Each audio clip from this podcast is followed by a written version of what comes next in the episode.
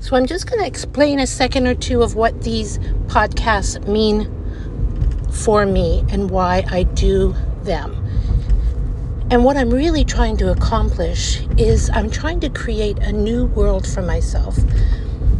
And what I mean by that is in my old world, which I'm still in, I haven't gotten there yet. I'm trying as hard as I can, as fast as I can to get to the other side, or uh, as I, as I call it, the other side of it. But in my old world and in my old experience of how I have been in my past and how I recognize how people are, and also how I've probably been for lifetimes.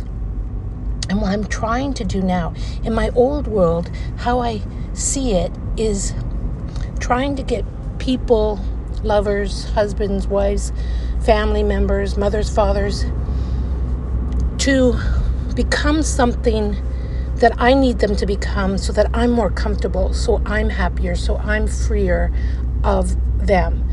And it doesn't work. Nobody changes. I've been working on myself for 30 years and I really, really want to change.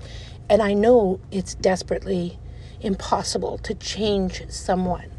So, what I'm really trying to do is free myself from that and live in a world where, yes, these people can be mothers and fathers and lovers, can all be mean and evil at times, but they can also be loving and, and, and helpful and beautiful and funny and fun loving. And so can I. I can be both. I can be evil at times as well, and also funny and fun loving. And what I want to focus on is not trying to change anyone, not trying to get anyone to become anything that I need to be free of it. For me to free myself from them or from anyone and become the best person I can by aggregating my highest self and giving the reins to my highest self as often as I can. Anyway, I didn't mean to be a lecture on this at all. I was just trying to explain that I'm trying to create a better world for myself